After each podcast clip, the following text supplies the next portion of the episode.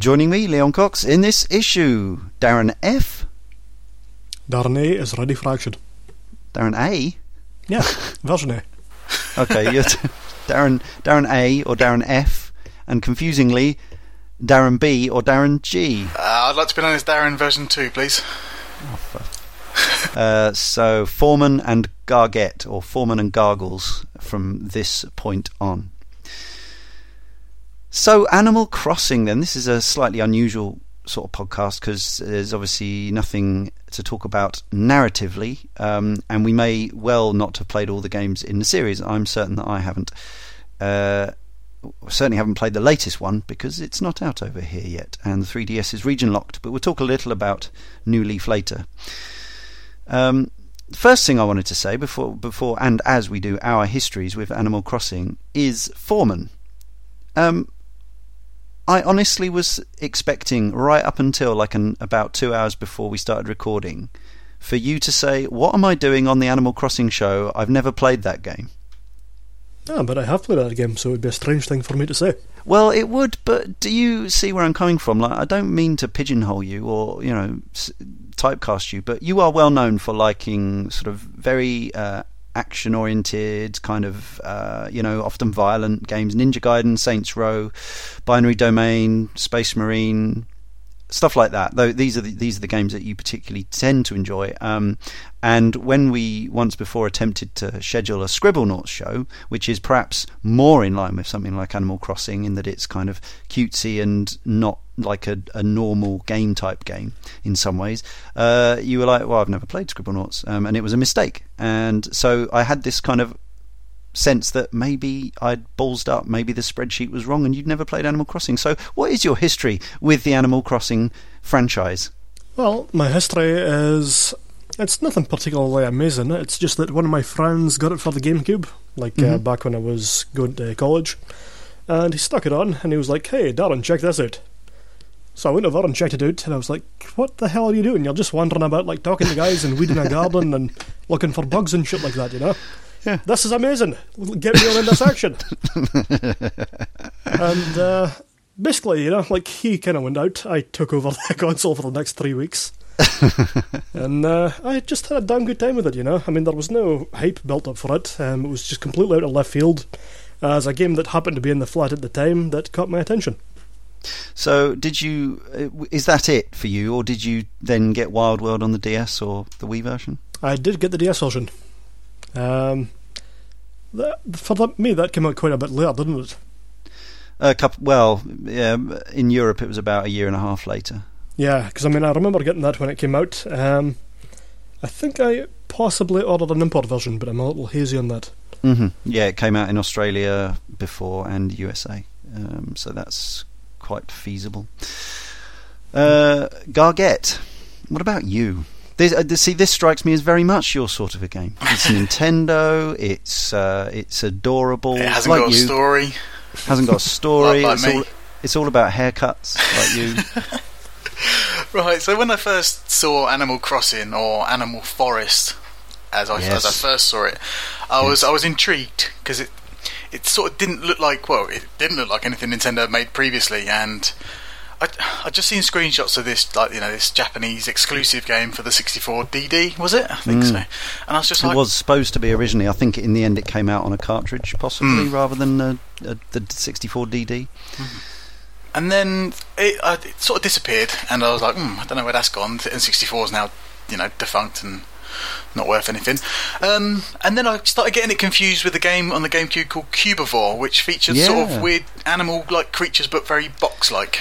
Yeah, yes. A friend of mine uh, played some Cubivore. That's a uh, yeah, quirky import-only title, I think. I don't think it came out over here. Yeah, and um, so when I was over at videogamesplus dot c a, I was like, what, what, hang on, what's Cubivore? And I was looking at it thinking, that's not what I'm looking for. And mm. then I imported Animal Crossing for the GameCube and played it every day for oh, ages in the little mm. independent game store in my town. That's actually where I bought it from. Nah, did B G you by any chance get the, the Canadian French version as well? Yeah, yeah, and it come with a little, little memory card. Huh, this is interesting. Yeah. Um, what about you and the sequels? Did you play Wild World? Or uh, I don't think any of us have played the Wii version, if I'm honest. No, I haven't played Let's Go to the City or City Folk, um, but mm-hmm. I have got Wild World, and me and Gemma, my girlfriend, uh, we, we we share a house, and we mm. we run around together and go, oh, did you see the thing in the corner of the thing? And you know, and it was, yeah. and, then, and then we turned it off one day and never came back to it. And yeah, yeah, yeah. yeah um, I have really strong and fond memories of uh, my initial Animal Crossing experience. I was aware, vaguely aware, of Animal Forest, um, and then I became more and more aware of the American version of Animal Crossing. Uh, through Endgamer magazine or whatever it was called at that point, N sixty-four mag, then N G C, uh, and um, I'd you know for a few, a few quite a few years at that point I'd been importing stuff for consoles like the Saturn and the PlayStation, um, but I hadn't done any GameCube importing. Um, I hadn't got a chip machine, but um, they released a disc called the Freeloader, which was uh, a very cool idea. You plopped it in, and then you popped it out. It was a, a similar, um, similar to there was one on the Dreamcast called the C D X. uh, so you start the boot sequence, then um, it basically skips the region detection. Then you put the game in, and it plays it, and it plays it in sixty hertz, assuming it's an N T S C game, and, and so on. Very cool. Um, weirdly, it was never one hundred percent reliable, though. It would sometimes take like two or three attempts to get the game to load, but it was, you know, it wasn't it wasn't a long process. So there was a brief period in Brighton. Sadly, only it was it was only a brief period, about a year and a half, where there was a, a shop called New Age Consoles, which is a terrible name, but it's the only shop we've ever had, to my knowledge. And uh, I should bloody know, in Brighton, which had uh, a selection of import games, like a proper selection of import games, not just the odd thing. You used to get like Japanese Mega Drive carts and stuff back in the day, but this was like full-on, you know, Japanese Final Fantasies and um, Saturn games and, and sort of obscure stuff. And they had a shelf of like American GameCube stuff, and the the downside was that they charged fifty-nine ninety-nine for everything. Um, I bought Disgaea and and stuff like that at fifty-nine ninety-nine. I used to treat myself occasionally. But Animal Crossing was the first sort of major birthday present I got from my then relatively new, now still current girlfriend, Tanya. Um, she bought me both Animal Crossing, uh, the U S version, and the Freeloader disc for my, what would have been my thirty-first birthday. So almost ten years ago, two thousand three. And yeah, I played it religiously, as and a few of our correspondents say the same thing, for months afterwards. Uh, had a little routine of going around weeding and collecting, sending off fossils and getting them back from the museum and so on and so forth. But we'll get into what you actually do uh, in Animal Crossing in a little while. So um, yeah, just the history first. Uh, so the Japanese Animal Forest came out in April two thousand one. Would you believe it? It's almost twelve years ago. Uh, on the N sixty-four, and then the GameCube version was just a few months later, um, soon after the launch of the GameCube in December two thousand one. Uh, it took nearly a year for the U S A version to come out. Obviously they had to translate it all into English, um, and then there was a Japanese port of that version called Animal Forest Plus in June two thousand three. Then Australia had to wait until October, so that's the first PAL version. Um, but then it took another eleven months for the European version to come out because of all the ridiculous amounts of language translation work. So September two thousand four, we finally got the PAL version. I blame Germany for that. I, I don't know why, I just do. Just Europe as a whole. Anyone they, that doesn't speak English and happens to be in Europe is to blame. The German version apparently had all the blood taken out, and they changed all the enemies to robots. There you yeah. go. That and is video game ma- satire. Yeah, we also forgot, neglected to mention that the Australian version was rated fifteen. Is that true? No. there could have been some. Me. There could have been some bizarre reason, because well, yes, they're all, they're a bit like that over there. Well, it came off the back of Atelier Tutori, which is kind of like a uh-huh. really cutesy kind of game, getting yeah. rated eighteen over on uh, Australia just this month. What uh, what's the actual what's the, the what's the scene in it that causes the controversy or the or the? Is I it couldn't tell you. And like the hentai babes. Um, basically, I'm assuming it's just um, some revealing costumes or something like that. I've got no idea, to be honest. Now, uh, before we go on to the other versions, the, the particular things about the GameCube version that I think probably mean it's still the best version, um, if I may say. Uh, there's the, the G B A link-up. So uh, via your purple clip-on cable, you could attach your G B A, or preferably your G B A S P, so you could actually see what was happening on the screen. Uh, and you could travel to a, a magical tropical island. Yeah, and it was kind I did of a few like, times. It was literally kind of like playing a super. No, not literally. It was kind of like playing a Super Nintendo version of Animal Crossing in terms of aesthetic. Yeah. It was, you know, it was two D and it looked very sixteen-bit looking, very yeah. very spritey. Yeah, um, but it seems to be with my with my brain of Animal Crossing that I these things happen to me like oh I'll go to an island and you get there and you're like well, what what, what, what do I do? Yeah. Yeah, and there, there was a there was an inhabitant, wasn't there? Um, yeah, Gulliver was you, it? There's a little pelican bird um, thing. No, that I think you're getting muddled up. That was the gull who used to occasionally crash in the sea, in, in the shore. Ah, okay. Um, I think my island inhabitant. I don't know if it was different for different people as it was with the villagers, but it was like a, a giraffe-y character, but not Gracie, the fashion giraffe. And you could, I think, you were supposed to like take. take them presents and stuff, and they would deck out their little hut with them. But the main reason, of course, to travel to the island was because of the song sung by the the the Cooper boat person. Do you remember that? No, sadly not. Oh, that was amazing. Um, it was worth travelling to the island just to ju- just to get in the boat, and you would be sung uh, one of a number of sea shanties by the by the boatman. That was cool. Um, And the other thing, uh, well, the, okay, let's let's do the e-reader first, because this none of us had any. Uh, I, I assume none of us had any access to an e-reader. I had an e-reader. Did you? Definitely okay, did, yeah. Fantastic. I, I foolish, Tell us all about the e-reader. I foolishly sold it on what, what is now borders down dot net, and uh, looking back, I was kind of like, oh man, I could have worth millions. Yeah, I could have should have kept it, you know, that thing. But yeah, I had an e-reader and. Again, it was one of those things like I don't really know what I did with it within Animal Crossing, but I had I had cards that I played N E S games. I think I had Mario three mm. cards, the Mario Brothers. It was Super Mario Brothers Advance four, which was Mario Brothers three. Yeah, and it unlocked various levels, like brand new levels that weren't actually in Mario three. And as far as mm. I'm aware, you can't actually play these levels any other way other than the e-reader. No, so uh, briefly explain to people who don't know what an what a Nintendo e-reader. Of course. Was. So it's like a little, little well, a, a big dongle that plugged into. It the was back a big of, dongle, yeah, wasn't it? It was, yeah. yeah, plugged into the back of your um your G B A, and you you swipe these cards, um, and it inserted uh, pieces of content. It's pretty much just D L C without downloading it. It just inserted pieces of content into your game based on cards that you you found from packs in in stores, which never really happened over here.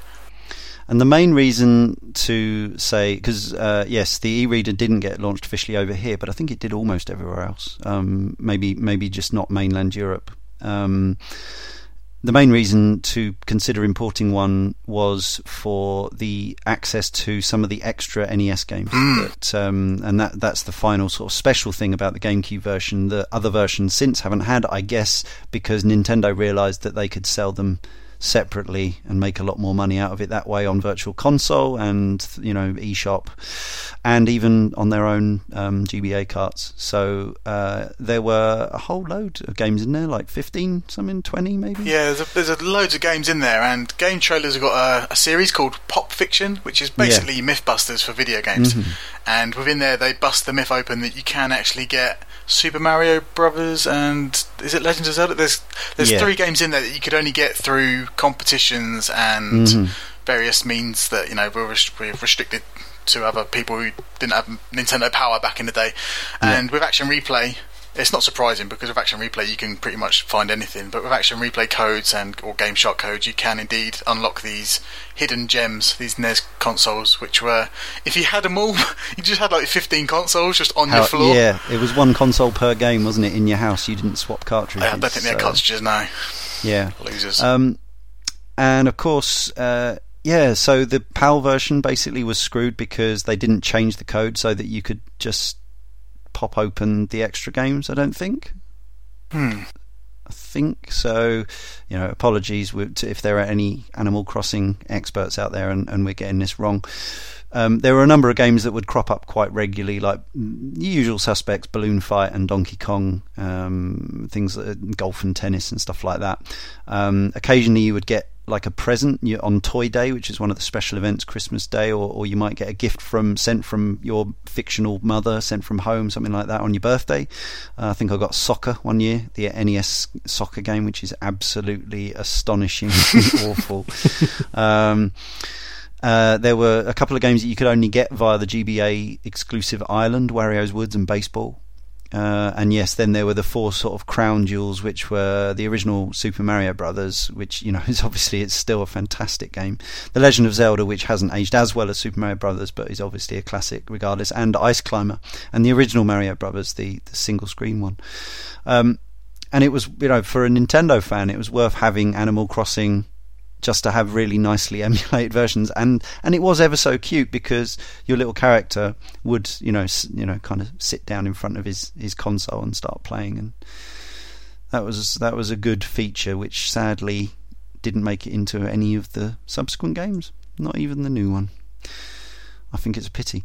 Um, the only sales figure I can find for the original is two point three million units, but to me that seems quite low. I know the the GameCube wasn't massive, but I don't know if that's just the like the Japanese versions or something maybe, but it seems that maybe it should have sold more worldwide and across all versions, but I don't know, especially when you consider that two thousand five's Animal Crossing Wild World, A, uh, also known as, or originally known as in Japan, Come to Animal Forest, which is, again, you know, much cuter, uh, sold eleven point five million units. Yeah. That's a lot.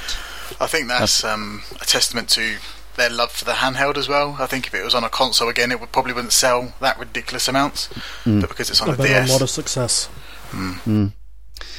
Uh, so that game came out in Japan, U S and Australia, all within the space of about a month at the end of um, two thousand five, and we had to wait in Europe until March two thousand six, which is obviously less of a wait, but again, loads of translation work. You could, um, D S was region free, wasn't it, so you could import it Australia or U S if you fancied.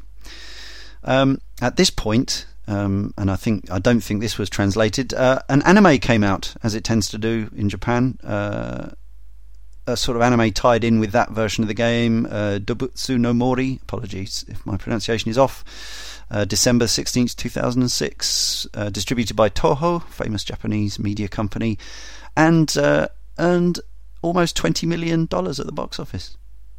Not bad. So that's not bad. No. Uh, no idea if it's any good. I suspect it's probably a bit rubbish. It's probably as good as the Kirby one. Yeah. Kirby. There was a Kirby anime, wasn't there? But it looks very, it looks very similar in terms of um, okay. styling. Mm. And then um, finally, the one of the, the one that n- none of us three have played was uh, Animal Crossing City Folk, aka Let's Go to the City, Animal Forest in Japan, or Animal Crossing Let's Go to the City in Europe, or in P A L land. Uh, three point four million sold, which yeah, it's pretty healthy numbers. Um, I don't know anyone who played it, I don't think. I think there was a real sense that it was like, hmm, Wii version. Yeah. yeah I think it was a disappointment, like, features-wise. I get... I get. I think that's part of the problem with my feelings on Animal Crossing as a whole at the moment. It's like, every time I look at it, I just think, it doesn't actually look any different from the GameCube one. And mm. while the, you know, it, it looks H D and on the Wii... Well, I say H D. It looks H D-er. Yeah, yeah. S D. Um... It doesn't seem to have any more features other than going to a city, which, you know, which is in the title. But it's just like, is that it? What's in the city? And it's just like a few shops so you can change your hair. And, yeah. and there's yeah. no N E S games. I mean, that's the thing. It just, it really felt like an apathetic sequel to me. Even though I never mm. played it, just like the general vibe that I got from it was that it was pretty much exactly the same game that I had already been playing for far too long, you know? Yeah, I think um, it's interesting to say about the graphics, because I remember one of the criticisms that was levelled about the GameCube version was that, oh, these graphics don't look much better than on the N sixty-four. And uh, and and that was, you know, obviously that was uh, a two thousand one game. We got a mildly updated version for GameCube, slightly higher res, less fuzzy. Um, and we're still looking at graphics that are very similar. That's not to say that they aren't without an enormous amount of charm, because I think if they suddenly went to town on those graphics, I think they would lose some of their their sort of primitive appeal. I think that if you give that game like E A levels of realism in the cartels, like Battlefield style, it would flop hard. Yeah. Do you think maybe there's a sort of middle ground where they go kind of like, I don't know, like the, the look of the the, wind, the forthcoming Wind Waker remake? I think cel shaded would be possible, yeah. Like yeah. Um, like heavily stylised, but still in the original style. Mm. It could work. Mm. Yeah. T- speaking of like realistic looking characters within the Animal Crossing world, the, the three D S version, it looks like they're using more human-like creatures than before, because um, like the original Animal Crossing, You, you look like a human, but it was sort of it was a bit more polygony, and you know you could sort of it. You know, like every character had horns on their head, and it sort of I don't know if that was part of the hat or not, but it was sort of like it, you, they, they were sort of like yeah. twisted versions of humans. Like I d- didn't actually yeah. see them as human, uh, him as a human or her as a human, because they were running around a city with pigeons and, I don't know, budgies pecking at you and like having a go at you, and a, and a rooster selling you coffee. Like it just seemed like a twisted version of our world, and I never saw the main character as an actual human being, just a Just sort, sort of, of a, a nymph or a sprite. Yeah, I, I, I know exactly what you mean, and I think the game, the, the Animal Crossing games kind of became more sort of, yeah, just ever so slightly kind of had their its slightly surreal edge buffed off of it, in the same way that a lot of Nintendo games have over the last sort of five to ten years. Um, it's a really hard thing to actually quantify and express, but you just get the feeling like even games like Mario Kart, uh, Mario Kart and the Mario games feel slightly more, I don't know, sanitized isn't right, because they were always, you know, super cute and friendly, but they, they used to have a very particular sort of Japanese sort of surrealism to them, and, and like they've obviously been increasingly sort of focus tested to appeal to a, a more global audience, as if, you know, as if Mario wasn't popular enough already. Give them an A K forty-seven and double the, the sales. Well, yeah, definitely a cover-based shooter. Uh, Animal Crossing is, is, is what we want. I would pay for that. Yeah, yeah. Uh, only a couple of other game cameos that I know of. Um, there may be more. Gargett, you may be from, maybe aware of some more, but um, there's a there's a, a, an Animal Crossing stage in Super Smash Brothers mm, Brawl. Smashville. Which is brilliant because, of course, depending on the time you're playing at, the uh, the stage uh, looks different. So it'll be day or night, um, possibly. I'm not sure if the, how many variants there are, whether it's weather based as well as in time of year. I think that, I think it does. Changes. Yeah, I think the weather yeah. does affect the, uh, the not affect the gameplay, but it affects no, the no. background. Yeah, sure. Uh, and there's an item and a trophy in the game, and in the much maligned Wii music, there are a couple of Animal Crossing songs as well. Uh, I thought before we continued and actually talked about what you do and memory, our memories of the game, we'd hear from our three correspondents. We haven't had a lot of correspondence about this game, which when you consider uh, that the game has sold almost twenty million units across three formats, which is way, way more than a lot of the games we talk about, like crazy amounts more. But yet we've had like three three-word reviews and three for- forum posts. At the same time, I think that a huge amount of the success of this game was in Japan. I mean, did the most yeah, recent one not sell like two million after a couple of weeks on sale or something like that? Probably. Yeah, yeah, that and also, right. It's probably more of a, quote, casual game as well, whereas we're more, you know, obviously skewed towards a, quote, hardcore audience. Um, so, let's start with the very negative, Derek Ritchie. He says, I do not get this game. I've started it twice, both on the GameCube, and both times the overriding feeling I have is one of aimlessness. I got my house, I had my mortgage, and then that was it. I went and talked to people around town, explored the world, and poked around, but so little of it felt compelling to me that after a few hours I simply stopped. Partly, I believe, this is because it started to feel more like having a second job. What I was doing never felt that enjoyable, and living a second life within the game world was simply taking taking too much time that I felt was being wasted. So for me, it began to peter out quickly, which I always regretted, but could never find a way to find my own personal hook into this world. Yeah, I think he's got a, a very valid point there, because, like I said earlier on, there's a there's a definite plateau with me in these games where I just think, what am I doing? I'm trading peaches across the GameCube code system with my friend in Canada. What am I doing myself? And I, but that's brilliant. That sounds is, awesome. Don't get me wrong, I got absolutely buried into it, like massively, like, oh, I found a fossil, it's amazing, take it to the museum. But then I just come to a point where I'm just thinking, oh my god, like what what have I done? Like I'm, I'm, I'm actually like searching on forums and stuff like, has anyone got any coconuts to trade? You know what I mean? I need some coconuts. No, you're trying, to, you're trying to scratch your face and learn that you'd actually like grown a massive beard while you've been playing it and you never noticed.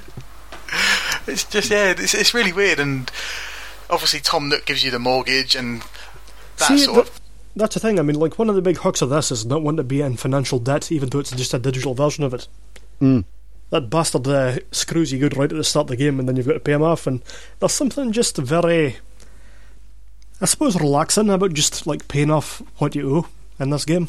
I found it very yeah. satisfying to sell him all the shit that I found on the beach. I was like, I just found nine shells and uh, yeah. a tyre. Just take it up to Tom Nook, have that, you, you know, and then just throw it all on him and then pay the mortgage.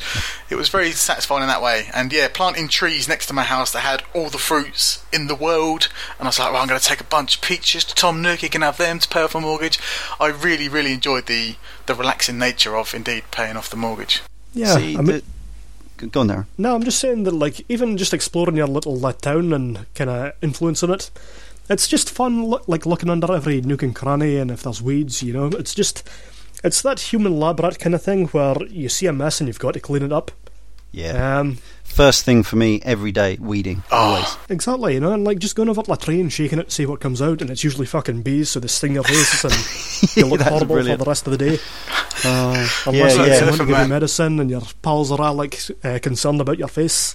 That's right. What's happened to whoa? What's happened to your face? Yep. I mean, that's a lot. A lot of the charm was the actual um, sort of the way the other your residents who come and go.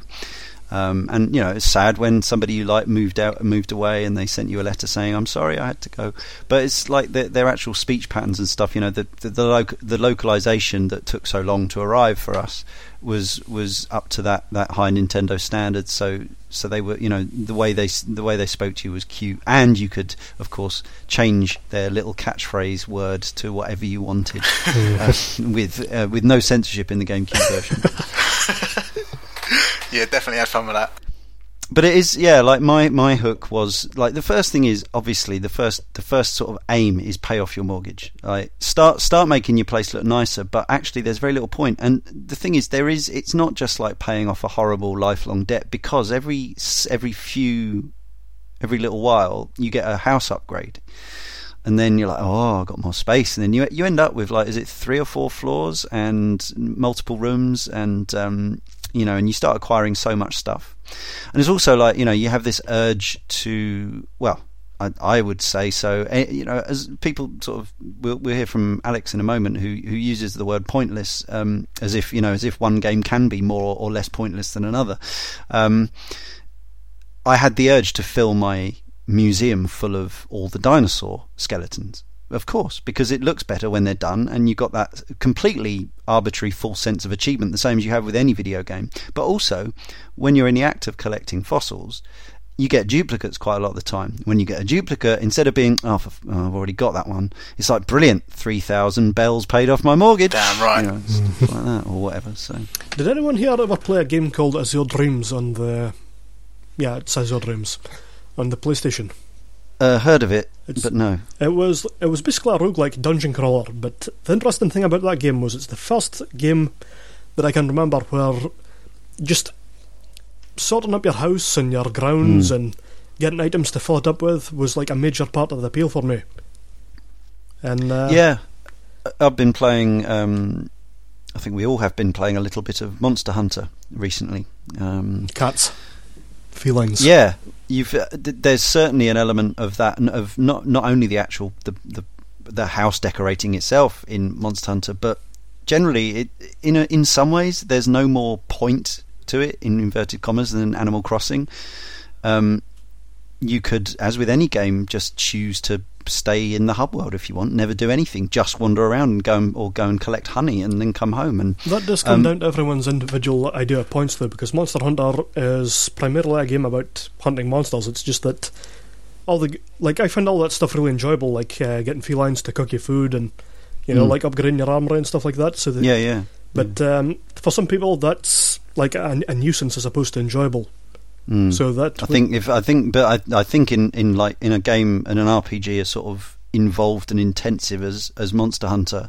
If you're not into into the, the item wrangling, the combining, the equipping, and all, all that sort of that side of stuff, you would be shafted quite quickly because I mean you basically You'd need your farm in Monster yeah. Hunter. You know your yeah. farm is invaluable for resource collection. Yeah, and that's it. You have got in Mon- in Monster Hunter, I know this is not the Monster Hunter podcast, that may happen one day, um, but you have got farming and fishing and all that stuff, and obviously it's presented very differently, but in a way, uh, you know, you have got obviously the, the less um, whimsical element of going out to fight massive monsters um, with blood and swords and all that stuff. But in Animal Crossing, you have a butterfly net and a fishing pole, just you know, it's just as you do in Monster Hunter. Going out it's to not fight so different. Fucking uh, gigantic bees. yeah, yeah, and bees sting your face. It's no different. Um, but yeah, let's hear from Alex seventy-nine U K.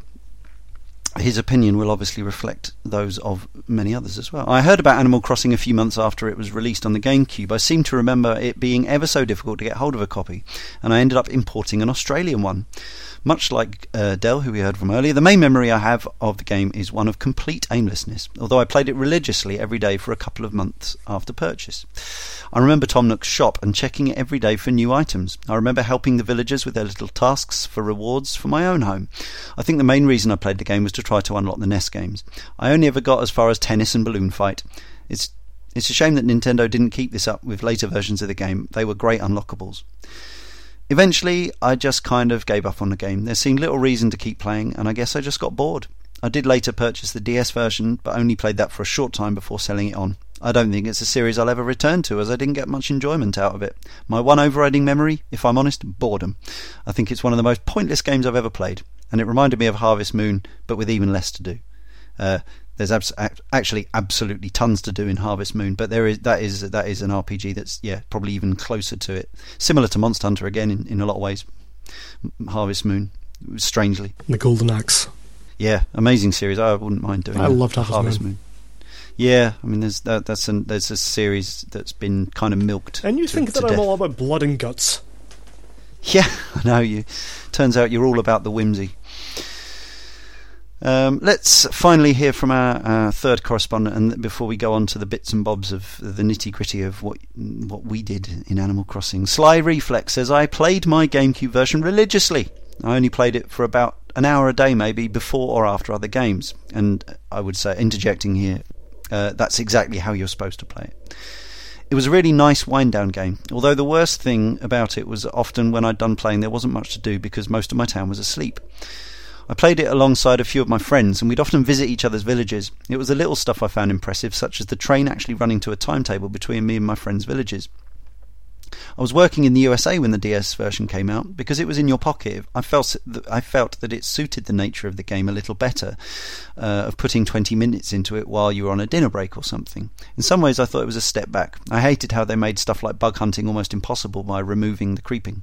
Over the course of a few years playing, I managed to do all the hidden events within the game. I was missing a few things for my museum, but I'd already spent much of the time looking for these things during the small windows they would appear in that I wasn't going to do it again. When the Wii version came out, I played it for about two months before calling it a day. I mean, that is funny, isn't it? The way the way we talk about this game. I know he's talking about twenty minutes a day or, or whatever, but I only played it for about two months. yeah. Think of how many triple A kind of multi-million d- shooters come out that get played for like two weeks. Two months is actually pretty good. Two weeks would be pretty good for them, to be honest. Yeah.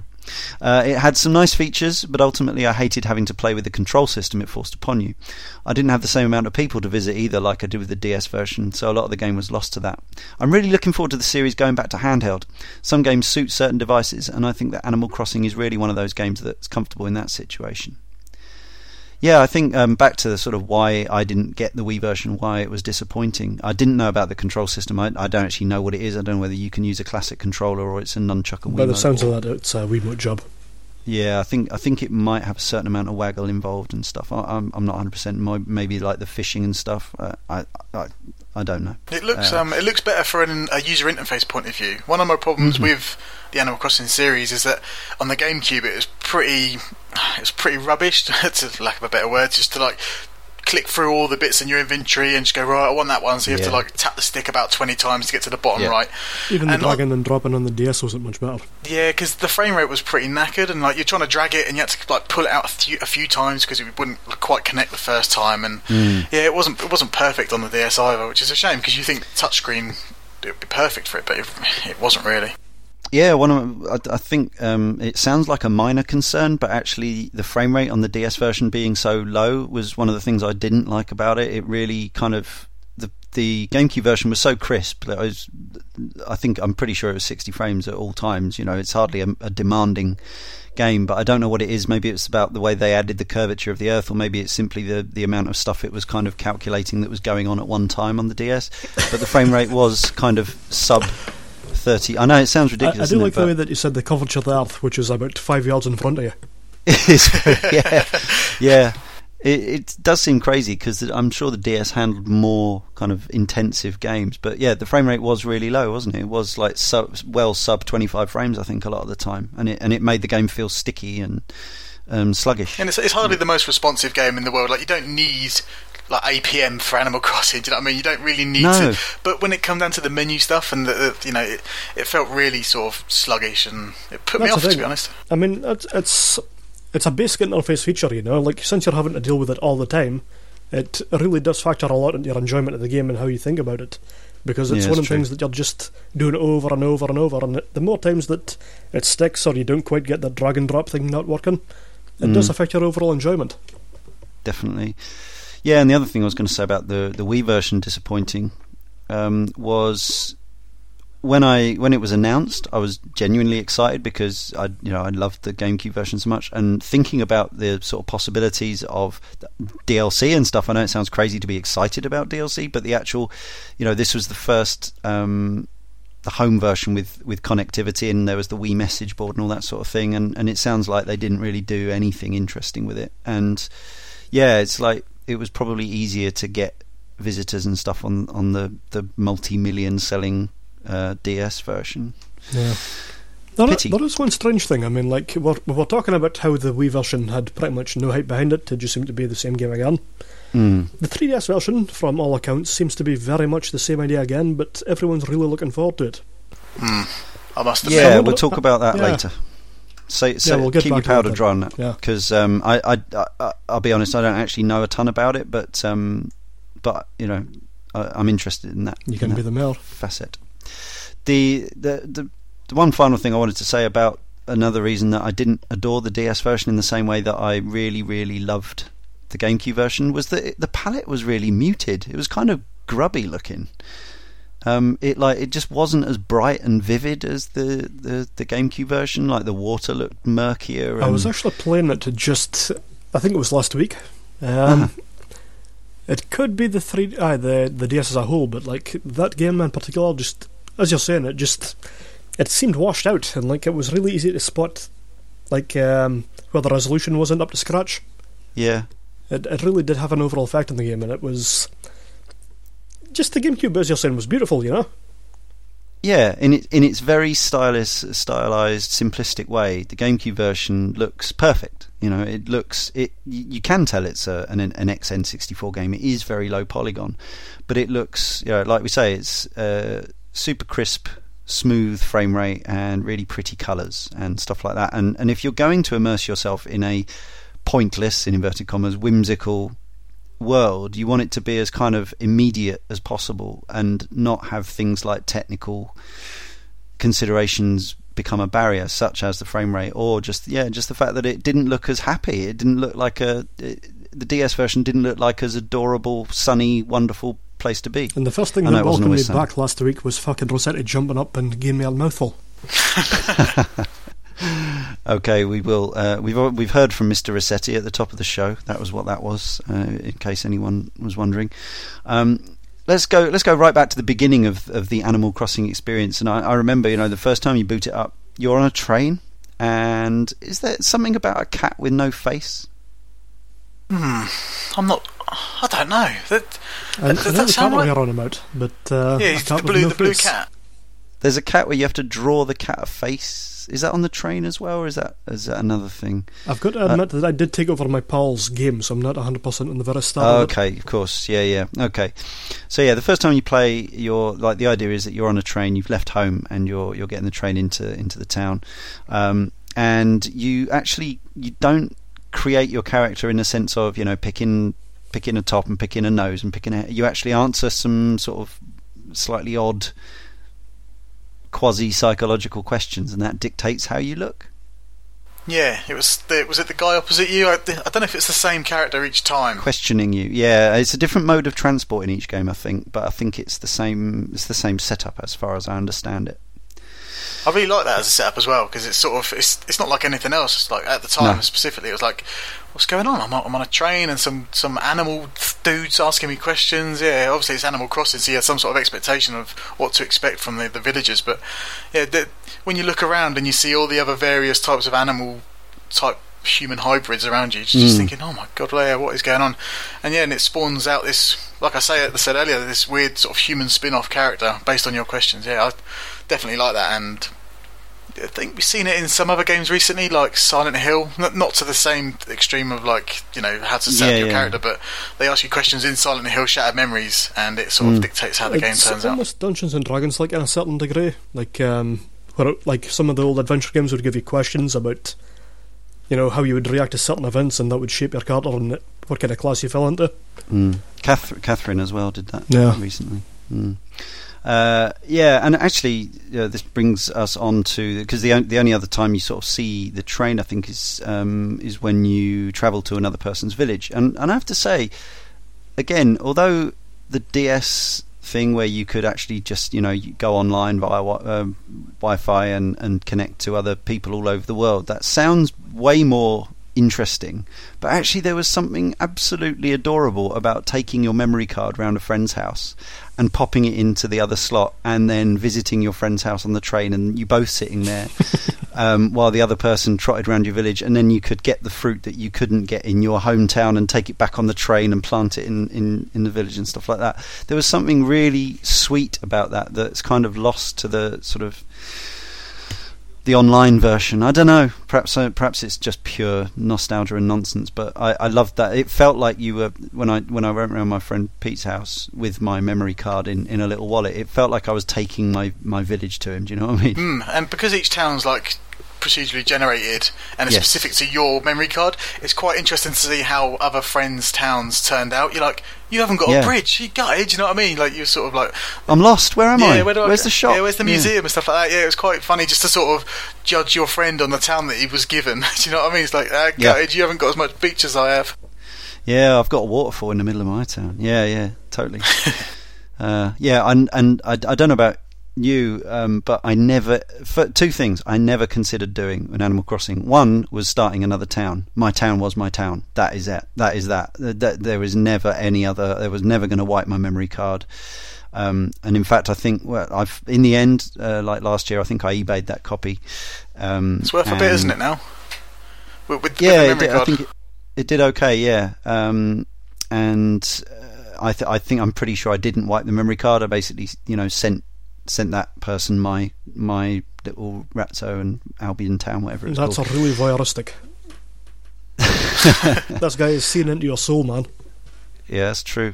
Um, but yeah, I, I never, like, that was the town, that was the Animal Crossing. The only the only other towns that existed, as far as I was concerned, were would be if I shared somebody else's memory card. And the other thing I never did, never considered doing, would never do, was uh, you know, clock surfing, as it as it were, um, altering the date on the on the GameCube um, and the time to have certain things happen or to be there at certain times. If I wanted to be there to see the fireworks on New Year's Eve, I had to boot the game on New Year's Eve and watch the New Year on the game. Uh, I don't think I actually did that, but do you know what I mean? It was like, the idea of time travelling in that game was just complete anathema to the very soul of it. Uh, do you feel different, the same, or did you? I feel were you the happy same, to? But I did break down once, like when things were going to shit in my uh, D S okay. because I hadn't been playing for a while. What did you do? Well, I mean, I'd I'd lost the cart. Like, the cart had gone walkies uh, while I was like rearranging my bedroom one day. Okay. And then I came back to it. I found it like months later, like uh, down the back of the city. All right. And uh, well, the place was a goddamn mess, you know. Like, all the weeds had sprouted, all my friends had left. You know, it was like kind of like if you if you yourself woke up in like thirty years and nobody remembered you. Yeah, I can imagine that was pretty depressing, but you know, it was. That's life. So what I it's did, your own fault. I had Van Winkle job, you know. Yeah. But um, so what I did was I decided that I would actually be starting over because everything was a mess. I couldn't remember what I'd been doing or where everything was, or I just kind of wanted to feel that freshness from the start, ground up again. Okay. So I decided to time travel and just kind of see how that affected the world. Yeah. And it turns out that if you cheat, it gives you a lot of money. So I checked out uh, decent, uh, checked out how the house looked when it was a bit bigger, and then just kind of demolished the entire city and started from scratch again. Fair enough. So Deathville was no more, and then it was time for another place. What about you, Gargles? Yeah, I definitely disagree with time travelling and cheating and stuff, but that doesn't mean I didn't do it on the old GameCube. It was like, what if I just... what if it's Christmas Day today? And then you like, yeah, obviously you change it to... Toy Day, I think you'll find. Not non-denominational, twenty-third of December. Uh, can't be Christmas because obviously the game goes to all sorts of different people with different religions and cultures. Just saying, carry on. It was so Christmas Day in my world. On Christmas Day. It's quite a surprise. Yeah. I-, I named my town Christmas Town just to, in spite of everyone. That's right. Yeah, so, you know, I, I did once or twice, you know, mess with time and bend time and space and check it out. But yeah, ultimately, uh, you you feel much more rewarded for actually staying up, you know, for a certain time on, I don't know, on Burns Night. I don't know if they celebrate Burns Night in the European... Pretty sure they didn't do Burns Night, but Darren was sitting there for twenty-four hours waiting for waiting for the celebration to kick off. The Animal Crossing haggis to come in, never did. Yeah. It's a shame. But yeah, you definitely Where's feel my fucking cool. You definitely felt the reward of, you know, a birthday present arriving in your inbox on, on your yes. birthday, do you know what I mean?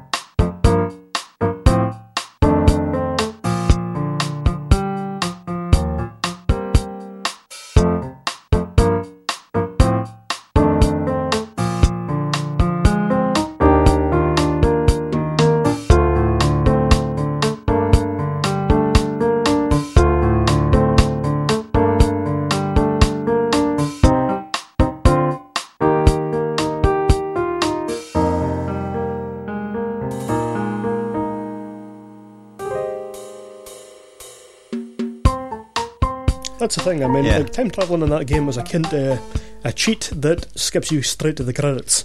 Mm. Yeah. You know, like, yeah. um, there's no enjoyment through doing it, because you're not experiencing that bit of struggle to get your money together, and it's it, it really does, it defeats the purpose of the game in, like, a way that very few games can do. So, talking of weeds, wasn't there uh, something you could do by playing in the middle of the night, and if If your weeds were out of hand, there was a, ca- a kind of some kind of ghostly character that you could coerce into helping you by being in a certain place at a certain time in the middle of the night. Oh, if that's true, I'm all over that, because the weeds is... I know there are only little little sprites of grass in, in the floor. They're not actually mm. real weeds, but when I turn on my, I don't know, G- Gemaville or Gargville, I can't remember what it's called, or Gville, mm. when, when I turn it on on the, on the Wild World on the D S, and I see mm. just little weeds everywhere, like hundreds of them, literally hundreds, because it's been... Yeah. It's been years since I last played it properly, and I was like, went back and I was like, oh my god, turn it off. Yeah. It's such a deterrent. Like, have they not heard of lawnmowers or weed killer? See, that's the deal. I can imagine you just looking at your screen for five minutes straight in silence, and then just slowly turning it off. You know. Yeah, I think I mean th- th- th- it is possible, especially you know, given some of the negative stuff we've heard. Like maybe they went a bit far with that stuff. Um, I wonder if they've kind of eased back on the whole. You know, if you don't play it for three days, you. Town's going to look like shit. If you don't leave your furniture for a week, you get cockroaches all over the place.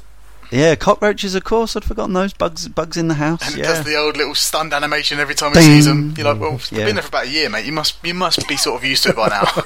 And then you think you cleared the room of them, but then you pick up a piece of furniture and another one would... would but yeah, um, the, the, the first thing I'm going to do, after this podcast is finished, I'm going to I'm going to Google Animal Crossing New Leaf Uh, weed situation and see what happens, because if there's weeds everywhere after a week of not playing it, I don't think I'll buy it. It's, it's a deal breaker for me.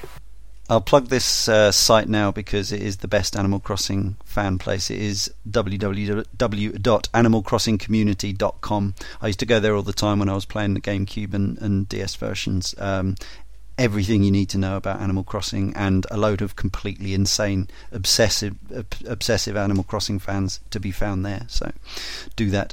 I kind of wish that I'd visited those sites while I was playing, because I, even though I really enjoyed the game, like a lot of what I was doing was just as it came to me in the game, and as yeah, a result there yeah. was actually a lot of secret stuff that I would never even have thought of, that I just completely yeah, the, missed out on. Being a Nintendo game and being that it's so uh, kind of you know based on on time and the, the real time clock and procedurally generated events and, and random factors and stuff like that. There is a load of there are a load of secrets. Um, there's a load of really sort of interesting hidden stuff, even stuff like, stuff more obvious stuff like when the balloons float across and you have to chase them down and try and catapult. It's so devastating when you miss, because you try and no. like you step ahead of it and you're like, this is the one, and because it's on the free, it's on the D S and the frame rate's a little bit wonky, you miss and you're like, okay, I'll step ahead, and then you'll you'll get you'll get caught on a bit of scenery or a tree, that because you're not looking at the bottom of the screen, you're looking at the top screen for where the balloon is, and then the balloon just slowly drifts away, and you're like, oh no, there's a little present, probably a peach or a pear maybe if I was lucky. Yeah, might not, something worth twenty bells. Ooh, yeah. But when still, your, mor- your mortgage is like one point two million bells. I remember yeah. uh, Gemma playing the D S version, and she saw the spaceship fly over, yes. and she started like bricking it, like, "Oh my god, Darren, what do I do?" I was like, "Well, you, you equip the thing, the, you know, the slingshot, and you fire up, and it went by." And I, I don't think yeah. I've ever seen her so distressed ever. it, it was crazy, like just complete panic, because pure heartbreak like, at the end of it. Yeah, because it's her first it's her first Animal Crossing experience, and she doesn't really know what's going on, or she didn't because it's all new to her. And when that thing came on the screen, the the U F O, she totally panicked and just, just lost it, and yeah, gutted. It's a really horrible thing to do to like U F O, you know, like tune it out the sky just for your own amusement. I know. Yeah. Uh, um. I don't. Yeah, I don't think I ever actually saw what happens if if you succeed, and and I kind of you know. It's I, I kind of like the fact that it remains an enigma to me, a mystery. I've never looked it up. Um, I hope they, you know, I, although it would be cute fan service, I hope they don't sort of make it Olimar going past in the Pikmin ship or anything like that in, in, in a later game, because I like the idea that it's something completely new to be discovered and you don't go, oh, look, it's Olimar, you know, which, yeah. ah, anyway. And then there was the, the shooting stars as well. Like, you would just see one go by, and if you click your own card, you got like little secrets the next day. Oh. Or little rewards, I should say. Well, I didn't know that. Yeah, if you check your mail after tapping your card or after a shooting star falls, you get mail and there's usually an item or something in there. Yeah, and of course you couldn't, in the GameCube version at least, you couldn't see the sky, so you could only see it reflected in the water, is that right? It's kind of horrible that you couldn't see the sky. I mean, that was one of the big draws about uh, the D S version. You, yeah, nobody true. agree? I don't know, just yeah. like looking up the night sky at night and just seeing... It's it's an entire goddamn screen dedicated to the sky. That is yeah, amazing. You could actually create constellations in the D S version, couldn't yeah, you? Yeah, you could, yeah. I think you had to go to the observatory to do it, and then it would... Uh, That's right, yeah. It would all be connected by the little dots that you'd placed. I assume that uh, the Wii and three D S versions have uh, maintained the sky uh, aspect. Uh, so, Tom Nook is... Uh, a git, yeah. He's a capitalist. Um, yeah, he basically builds his entire uh, fortune on you. So when suffering. you arrive, yeah, when you arrive, he's just got a little shack, and he seems like a friendly little um, raccoon. Um, his his his Western name, by the way, is a pun on uh, Tanuki, as in Mario's Tanuki suit. Um, A bit of trivia there. Isn't his shop called something like Nook and Cranny or something That's like that? The very first well, it, one. Uh, yeah. Genius. All the way up to Nookington. I think, isn't it? Yeah, because as he gets money off you, it kind of goes up in stages. Yeah, it goes through like a seven eleven and then to a, end up ends up as a Harrods, basically, through about three or four stages. Yeah. Um. He yeah he he essentially sort of stiffs you for your mortgage, but um. You know, which is weird because like, he's, he's robbing you of the mortgage, but when you enter his shop, he does not leave you alone at all, and he, he treats you like the biggest criminal that's ever entered Animal Crossing town. It's like he's right behind you at all times. Like, are you going to nick stuff? You're like, well, if, yeah, if you weren't there, I probably would. Yeah, but you're on my case twenty-four seven, so I'll, I'll, I'll be good. I'm not going to walk out with a rug today. But I, w- I would like some sort of I don't know. I, it's, it's entirely non-Nintendo, but if there was some way to sneak through the back door and pinch a. Actually, Apple. Did you never play that in uh, Link's Awakening, where he could steal the bow? Is that where you run around the, the guy? You run yeah, around him off? You run around the guy, then if you ever go back in, you get immediately obliterated. Yeah, by uh, an electric bolt or something, is that yeah, right? Yeah, and everybody calls you a thief for the rest of the game. yeah. Yeah, yeah that, that's obviously a Nintendo game, but I think Animal Crossing's a lot more sedate, and even though I'd like...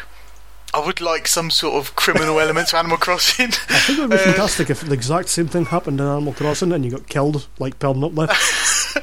You had to make a new town to actually restart. They, they, they perma-changed the title to Animal Criminal, and that was it. Oh, we could make a better Animal Crossing game. We sure could. Yeah, just uh, d- d- it's a fine line. It only takes a few small changes to go from Animal Crossing to G T A when you think about it.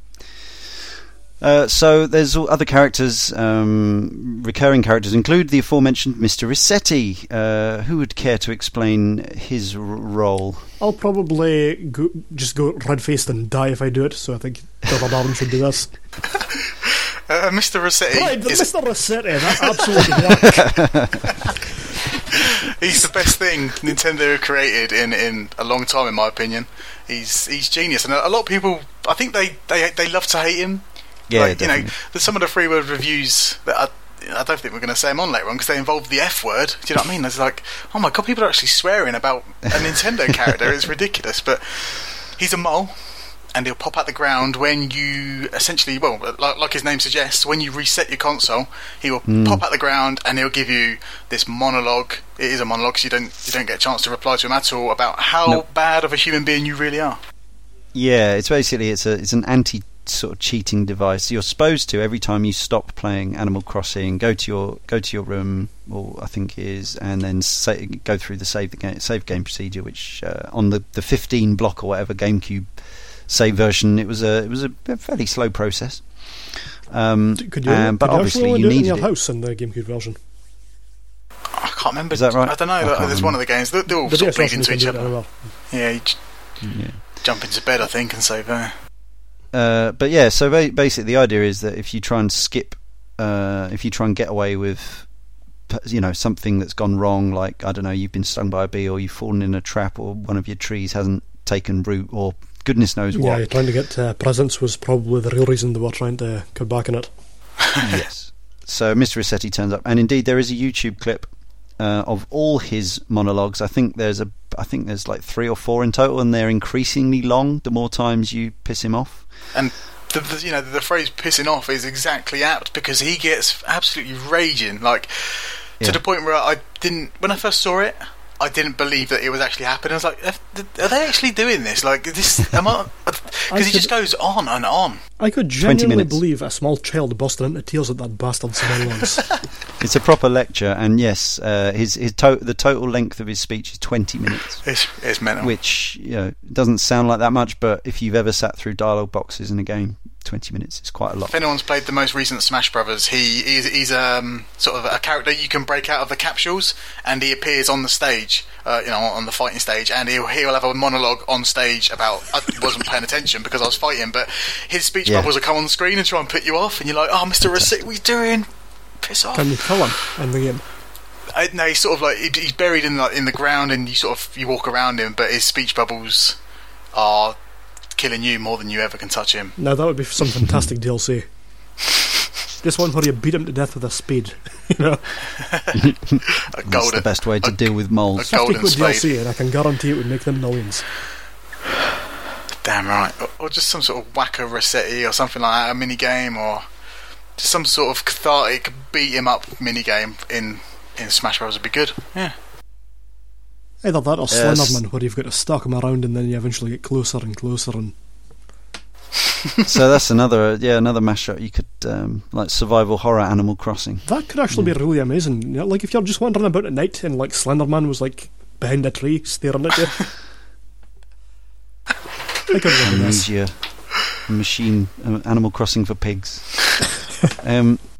Yeah, so other recurring characters, there's uh, there's Red, who's a slightly creepy fox, uh, black market trader.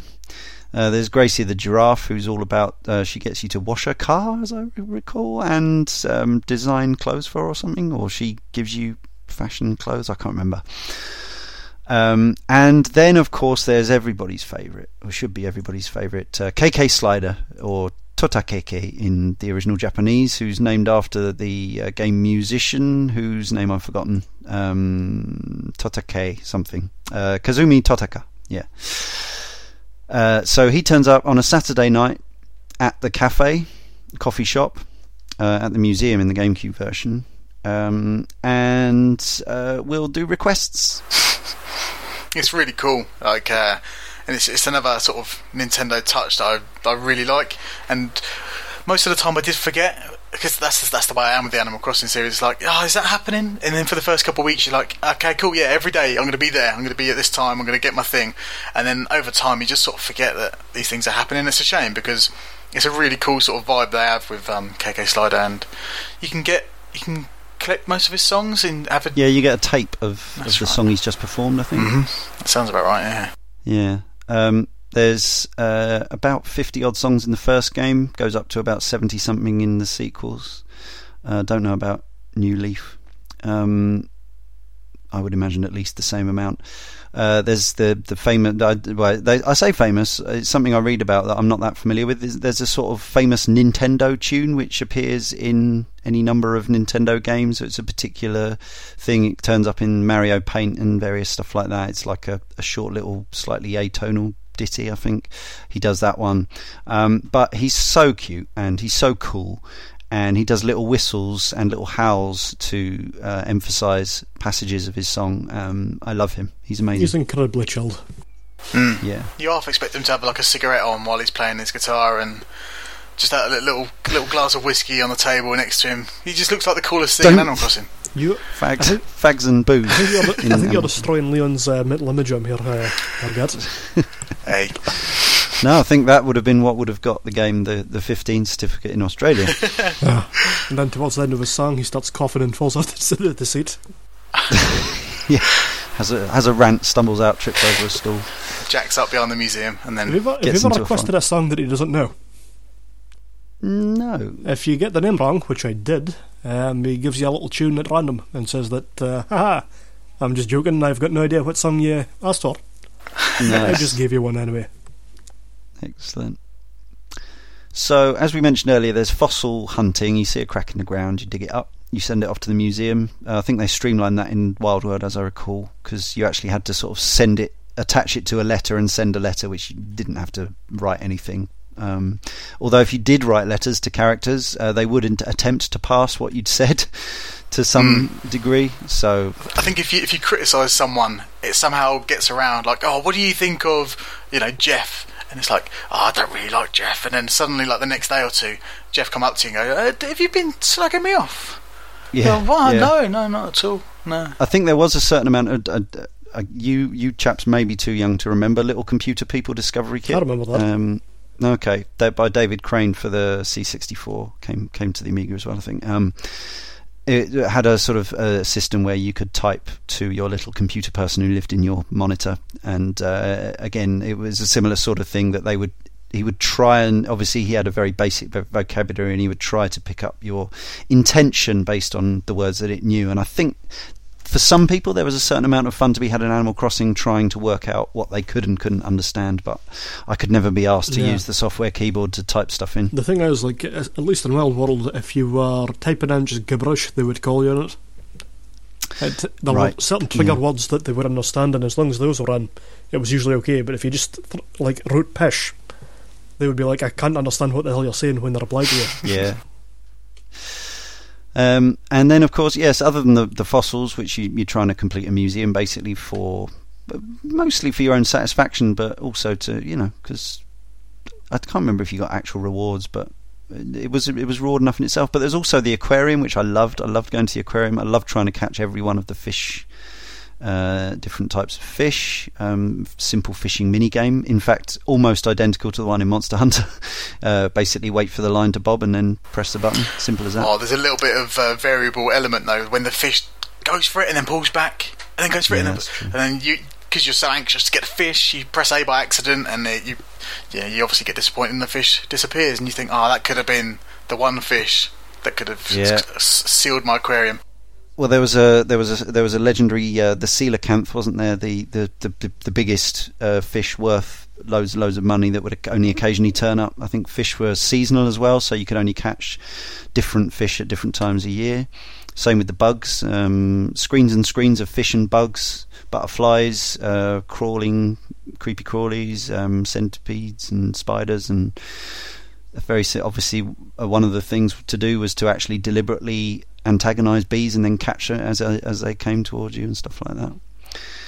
Um, I really enjoyed all that stuff. Mm. You know, it's like again that sort of the idea that somebody like our correspondent Alex might say it, it was pointless. I, I just don't see, because a game hasn't got an end sequence, doing stuff like that is no more or less pointless than any other entertainment pursuit. It's it's what you make it, is how much pleasure you get out of it. And I think the collecting of the, you know, the fossils, the bees and the fish and stuff, or the or the creatures, should I say, it it fits the actual whole theme of the game. Like the, the game is so calm and sedate. It it feels like the perfect Sunday game. You're like, uh, I've got a you know I've got I've got a day off. I've got, it's Sunday. Let's just play some Animal Crossing. And if it had like, I think if Animal Crossing had an ending, I, I don't know if I'd like that, because then you'd feel like you'd have to strive for something. Like you'd you'd, you'd want to see the ending and not feel accomplished if you didn't see it, if you know what I mean. The fact that I never saw any credits in Animal Crossing didn't bother me. Mm. It was sort of my own decision to stop playing it, as opposed to me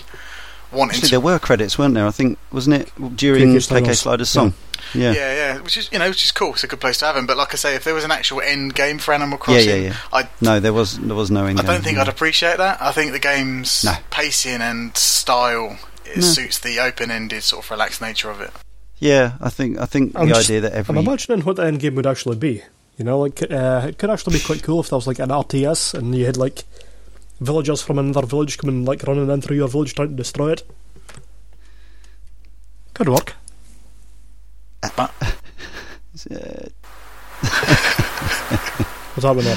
Uh, okay, you you're just right. you're just a bad person. You want to break into other people's towns and destroy their towns. You you. Yeah. That's what you are. Sound a bit like Brutal Legend there. It turns into an R T S and then goes tits up. Um, now, another thing I noticed, you mentioned uh, these. I'd kind of forgotten about these, which is terrible of me, because um, they're brilliant. Gyroids. They're the best thing. In the, they're the best thing in the game. It's those that's are the horrible thing I could, little bastards. They're the best. What? They're the best thing in the game. I they're find amazing. Them disgusting. I um. I'd, no, you. Didn't. I'd forgotten what? all about these, and I don't know what happened, but my brain just sort of snapped. I went, gyroids. What are those things called? And I was googling away. What are those dancing things called in Animal Crossing? And I bumped into a thing called the Gyroid Symphony, and there was just literally thirty in a room, and they're all mm. perfectly in tune to make this amazing song. I could never do that because I'm not that way inclined in in the rhythmic department. Like, that's one of the creative aspects of the game, isn't mm. it? Actually making something out of your job rather than having a just sort of. Because they are always in rhythm with each other, yeah. but you would have to actually work out what each note was. Yeah, and they're essentially dancing fire hydrants. yeah, they, they look like, yeah. They, look like they, Cac- they, they look a bit like cactuses. Yeah, a bit like fire hydrants. And they look like the cact. Cact- uh, was it the cactuar? Cactuar. Yeah, from Final yeah, Fantasy. Ca- yeah. yeah, actually, in lots, I think in several of the Final Fantasies, the, the they look cactuar. They look almost like they're in pain. yeah, the the the mouth sort of. In an O shape to look like they're actually gasping at all times, and their eyes are always bright wide open, yeah. like they're on some sort of drug at all times, just dancing away in your house. It's yeah. Do you know how many did you find out how many there are while you were googling? How many different ones? Uh, I didn't know. I was just too busy absorbed in this symphony of music, and I was just like, oh, I just, I just love a real life gyroid, or you know, ten in my house just dancing away. I, I think yeah. that there's like a. Um, a merchandise store that Nintendo missed out on here. They sold plushies of Animal Crossing toys, no yeah, doubt, absolutely, but yeah. little animated gyroids on my desk. It'd sign me up. So they each made, yeah, they each made a different noise or note, um, and they were different sizes, and they had different animations, and there were lots of them. Um, and you found them when normally when you were digging up stuff, as I yeah, recall. You see the, the little crisscross pattern on the floor, and yeah. the, you know you get so excited because. People have said that you know there's not much to do in Animal Crossing really. When you when you play it for a long period of time on a on, you know in a day, you get to a point just like oh what am I doing now in Animal Crossing? And then you see the little cross in the sand and you're like that's what I'm doing. And you dig it up and it's a gyroid, and you, you put it next to the other gyroids in your house and it doesn't. Got to have a gyroid room. Oh yeah, it's it's, it's essential for any Animal Crossing lover. and uh, yeah, you stick it in there and you think how's this going to work with the other gyroids? And again, like I said, like much my town theme. Was garbage, and my gyroid room was just a garbled mess of noise. But um, I quite liked it that way. I was going to ask both of you about uh, how you kind of kept your house. So for me, it was I kind of had um, I was I was not obsessive about collecting sets of furniture and theming the house, but what I was obsessed about um, was. In a really mundane way was making each room sort of theoretically livable in So I would, I did try to make a bathroom with bathroom things in it and a lounge with lounge things in it. But of course, the main thing was for me was I had a games room with like a foosball table and a pool table and all the Nintendo sort of tie-in stuff and all the N E S games and all that sort of thing all in one place. What about you? Well, for me, um, I suppose I should start off this little story by saying that I invited a villager around to my house. Oh, of course, yeah, that's something you so could do. So he says yeah. he would be around at uh, seven o'clock at night, so I turned on my D S at seven o'clock at night. And he comes wandering at my house, and the first thing he says is, "Why have you got a toilet in your living room?" Dan, did you? I did, and I've got no idea why I had a toilet in my living room, apart from the fact that I thought it would be funny. It is quite funny, well done. But uh, the main thing that I did with my house, um, I just did that for a laugh, obviously, but the main thing for me was, like, every room was themed differently, you know, like I'd have a little futuristic kind of room, and then another end that was, like, a lot more, like, old-style, like, wooden, uh, antiquated kind of furniture. And although, like, there wasn't much uh, thematic similarity between any of it, I just like being able to move from one room to another and just have this completely different vibe coming off it. Yeah. I also yeah. had a I had a music room as well, so I had, like, uh, all my little instruments kind of piled up in the corner, and a couple of gyros yeah, in there as right. well, so... Yeah, there's tons and tons of sets of uh, styles of furniture and, and sort of themed sets of items and stuff like that. And you could obviously you could choose your wallpaper and flooring yeah, in each the room. The wallpaper is probably the most important thing as far as the theme goes. It it's changing rooms with Darren Foreman. So yeah, serious. No, you're right. You're quite right though.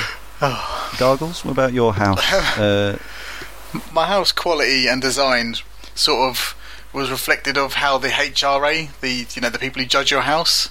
Oh yeah, of course, yeah. So there was a whole feng shui element, wasn't there? Yeah, um, yeah. Okay. I thought I was. How did you get on with uh, it? Terribly. I thought I was really good. I was like, yeah, that's going to go there. It's going to spin it round, flip it round, and put my chair there. It's going to be great. And the H R A would come along and go, yeah, your house, your house is rubbish. I was I, like, ah. I honestly thought you said that I R A for a start. They come round and bomb your house. Um, no, I'd, I'd forgotten about the H R A, uh, and I, I, su- I think one of the reasons that I gave up on the whole sort of trying... I think the H R A were programmed, as it were, to want you to do sets of things. It was mo- mostly about completing sets of stuff, wasn't yeah. it? So uh, over a very long period of time, you could build up your catalogue at Tom Nook's uh, and just find stuff and get gifted stuff so that you could complete rooms in... with every item of the same theme, and then you get a good mark. But that didn't that that sort that's of playing the entire game by someone else's rules, even if it's just temporarily. That's why I kind yeah. of included it. Yeah, but you know, it is again. It's another. It is another of the game's many goals, and people talk about this game not having, you know, an end game. It's actually full of m- small goals, micro goals. Collect all the fossils, collect all the fish, collect every bit of furniture, collect all the dryroids, have everybody in the village wearing your designs, you know, that kind of thing. Basically, it's an obsessive-compulsive disorder kind of guy's absolute nightmare. It yeah, is. Very much so. If you yeah. had to get everything in every game that you played, and you played this, and especially if you didn't enjoy it and you just felt compelled to finish it, holy shit, yeah. that would just be a nightmare. Yeah, but you can bet that a lot of the people at Animal Crossing community have done everything on every version, you know, seen every special event, been on every special day, collected every item of furniture, um, mm. you know, all of it. There's always people out there. Um, talking of designs, uh, uh, one of the things I didn't mention earlier was one, one of the G B A features was the Able Sisters, but I can't quite remember what they did, but they, they were something to do. Did they come in and start sewing things and uh, doing up your hair? Yeah. Yeah, they, they did. Were hedgehogs, was that right? They were, they were, but I can't remember what the difference between the main game and the G B A sort of features were in that respect. Oh, yeah, you could design your own patterns. Is that right on the G B A? I don't know if I'm making that yeah. up, but... No, you could yeah, design your own patterns. It's coming back to me now, yeah. I think maybe you could just do more complex patterns on the G B A. Okay. Something like that. Um, sort of like a cross-stitch. Uh, is it, was it cross-stitch yeah. type I've, I've looking? I've looked at the G B A now. Yes. yes. No, we're talking about the G B A on the, the original version. Ah. Because I'm thinking about the D S version yeah. there. Yeah, no, we're talking about the, the G B A link-up on on the original. Yeah. Um, but yes, that that would have carried over, obviously, that functionality to the to the D S, but included rather than having to plug a G B A into a GameCube and that sort of thing. Uh, Now, my memory of designing was that I didn't particularly enjoy doing pixel pictures, but um, my initial thing, you, you get to paint a town flag and do the town tune. So I did the town tune, um, which is the opening bars to Good Old Sussex by the Sea, which is uh, a traditional song of this area, and it's what Brighton Hove Albion come out to when they play football. And the flag, obviously, was blue and white stripes for Brighton Hove Albion. Um, and then I would apply that pattern in the shop. Uh, onto one of the dummies in there, and then over time you notice that people start wearing the pattern, so ended up with town half wearing, you know, Brighton Hove Albion shirts, so that was pretty cool. Um, there was one day though that I uh, had this neighbour called Buck, who was a sort of stubborn mule type of character, um, and as I was passing one day, I, he wanted to speak to me or something, or I just spoke to him, can't remember how it worked, um, and he said, oh, I've got this game for you, do you want to play a game with me? And I can't remember exactly how it worked, but it was the sort of equivalent of, I'm, I've got, you know, I think it's like, I've got both my hands held behind my back, which one's the money in, or something. Um, not quite like that though, because however the game plays out, he ended up taking like a load of bells off of me. So... Um, one of the things you could do in Animal Crossing is, er- is erect a sign. So I put up a sign outside his house which said, Buck is a thief. Capitals, uh, exclamation mark. So the game was basically to put your hands in your pocket, aye, your hands behind your back while he reached into your pockets and stole your money. I think, so I can't, I really can't remember, it was ten years ago. Just but, before you said uh, that, I was tempted to say, like, is this Buck from Far Cry three? And it's starting to sound as though it might have actually been like a precursor to him. It could be. Um, so anyway, I put this sign up outside uh, outside Buck's house. I kind of felt bad because I didn't really hate Buck, but I just like I felt a bit, uh, you know, I was trying to save up. You. Don't worry about it. Exactly, I was trying to save up bells for my um, for my mortgage. Um, but then after a while, I realised that I had this design knocking about now, because you've still got it on your sort of palette sort of thing and your templates. So I decided to put it on the in the shop, and uh, and so it wasn't long before half the villagers were wearing Buck is a thief t-shirts. and uh, and then of course soon after that Buck moved yeah, walk, walking around calling him that mother bucker. Yeah, so that was a sad time. He um, brought it on himself. You've got none to worry about there. Yeah. Uh, anyone else get busy with the designing tools, or is that... No. Nah, my mum was basically just go into the um, the flag editing thing, make it into Yoshi eggs, which is just green circles, and then um, have some sort of broken version of the Mario tune, because I'm tone deaf when it comes to creating music. It was, mm. And then every time you spoke to someone, you just hear your slightly off-key Mario intro tune. You're like, oh, oh I'm yeah. such an idiot. Or like, you know, you bump it, you go into the bank, and it has like a different themed version. Like, except when you talk to the big or Buck character, like it'd be like a bass. Basically type tune, uh, but when you go to talk to like a, a quaint little female poodle animal, it'd be like really high pitched and squeaky. But yeah, it was always off key for me, and I just just made me feel like an idiot. I was pretty proud of my uh, Good Old Sussex by the Sea um, tune. It was pretty spot on. Yeah. Did any of you guys ever donate to Boondocks and the D S version? Yeah, all the time. Uh, nothing ever came of it. You just so, get feathers. Yeah. You literally just get feathers, as far as I can recall. So yeah, this was um, yeah going to the post office was a, a daily occurrence yeah. uh, in Animal Crossing. So in, in the GameCube one, you would pretty much be posting off uh, fossils mostly, up to five letters at a time. But in the in the D S version, yeah, so it, it, there was like a an option at the counter to essentially give money to the poor, which is sort of quite a. It was actually quite a, a relatively sort of. Something that might bring you out of the complete happy-go, you know, happy, silly fantasy of the game by actually suggesting. Yeah, it was quite an amusing letter to get for a start, though, because um, it tells you that their basically their staple diet is uh, grilled cheese, but they can't afford cheese or bread, so they've kind of got to eat dirt instead. And they can't afford ketchup to make it taste better, so they're just really dirt poor. Yeah, it's a kind of strange thing to put in, but I'm not sure. It's not translation, you know, like the translation does do great work of being amusing, even with uh, yeah. even when you're kind of like describing such a condition as like absolute poverty. Was the, was the point? Do you think there was an actual point that Nintendo were making that you give this, you give your bells to charity, and you kind of get no reward other than the sense that you've done it, and maybe they're, you know, just saying actually that's, you know, that's that is how it is, and that's a good thing to do. That's pretty meta, but know. yeah. As long as they got their cheese and bread. Yep. Made, made me feel yeah. good, you know. I I, I pretty much lived on it's cheese like donating and toast for ten donating years. Donating to a cult, only you don't get weirdos around your house. Yeah, I was always. I, I reckon. I mean, again, uh, I'm sure it's out there on a Wikia or Animal Crossing community. There might be a massive payoff to to the to the whole Boondocks thing. Um, I don't know. It does change its name. What? It gets changed to Boondopolis um, after a certain amount of time.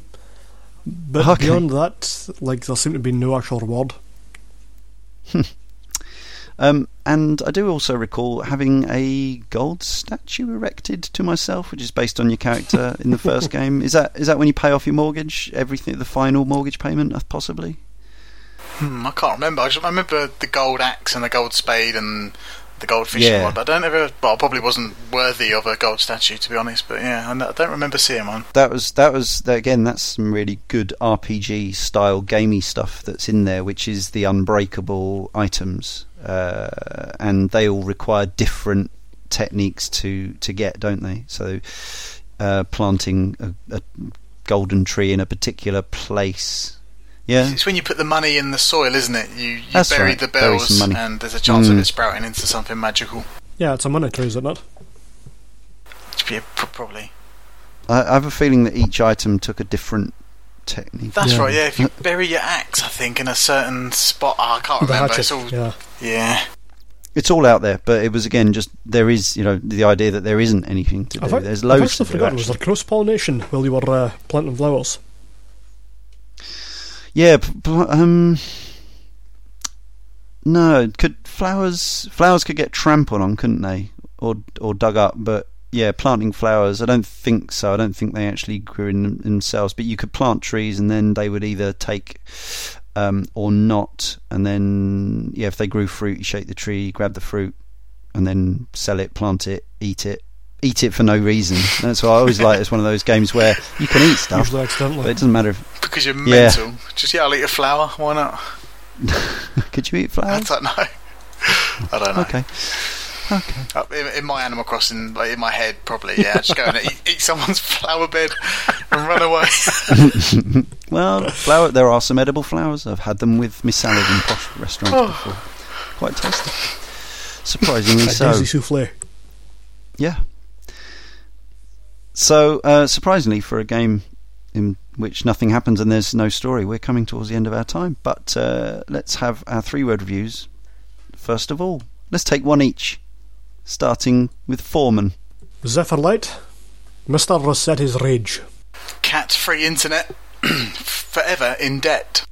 And the third and final one comes from uh, Idle Michael Fox of uh, Joypod and the Little Metal Dog Show. Screw you, Rossetti!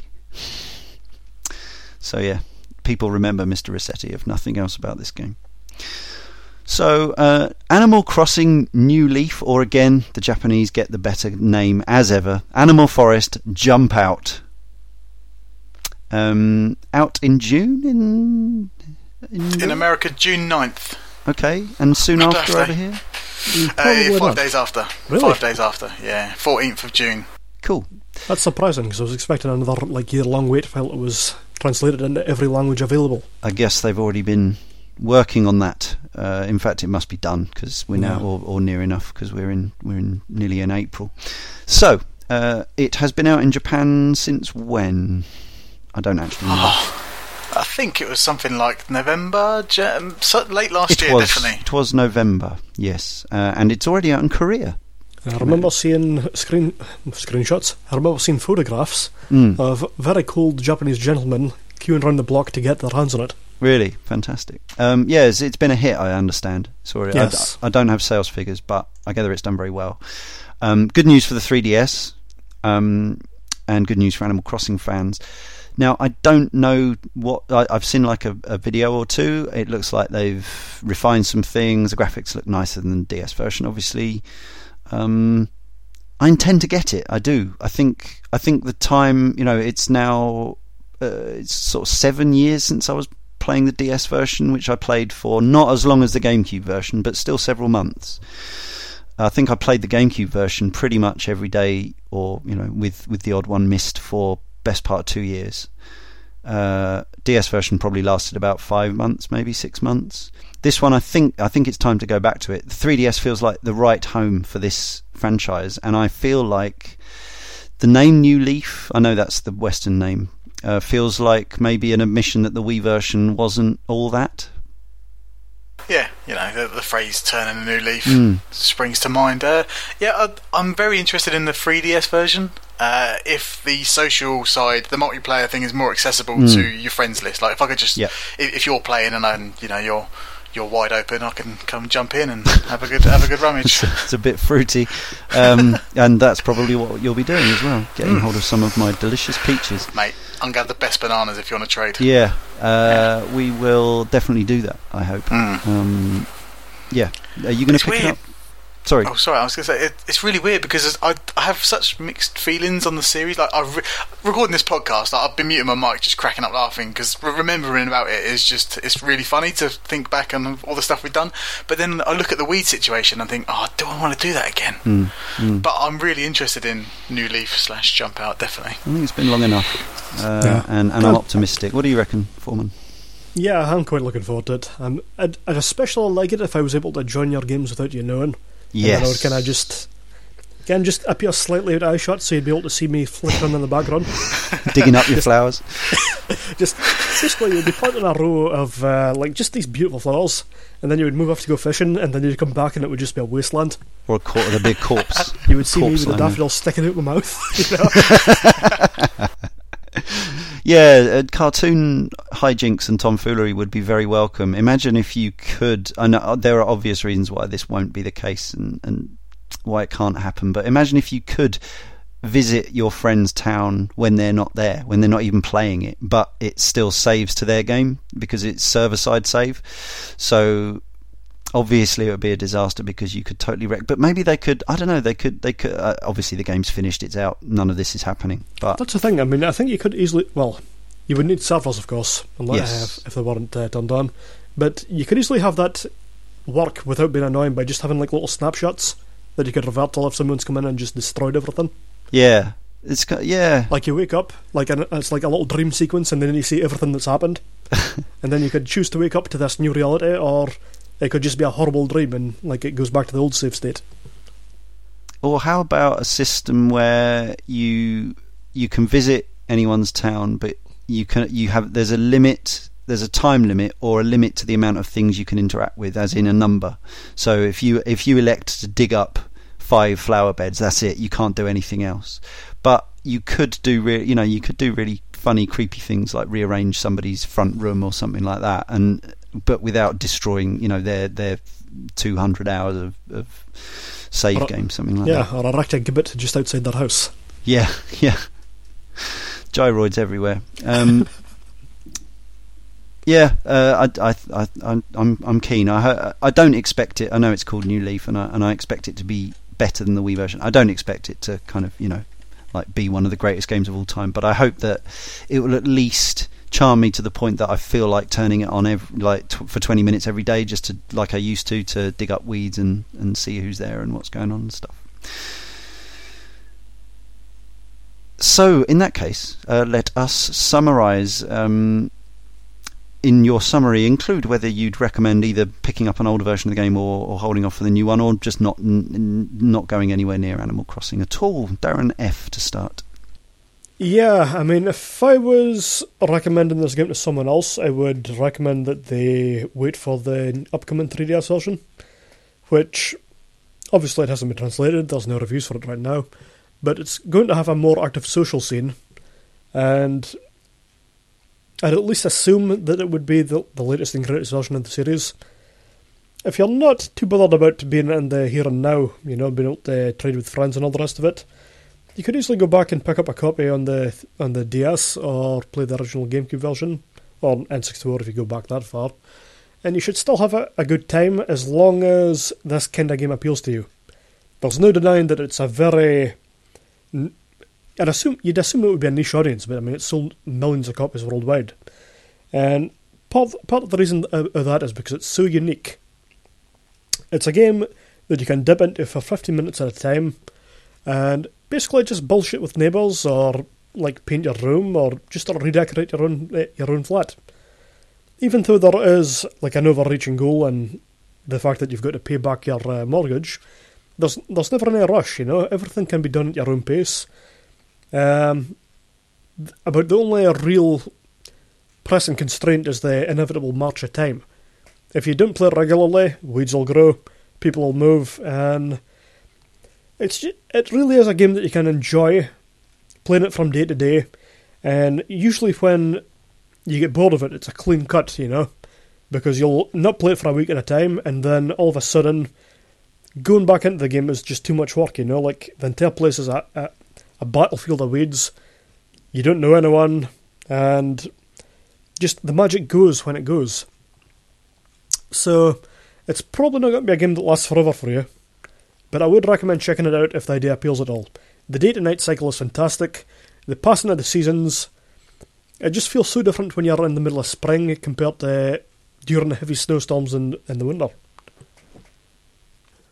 Now, one of the problems when recommending uh, Animal Crossing is that it's so such a unique series, such a unique franchise.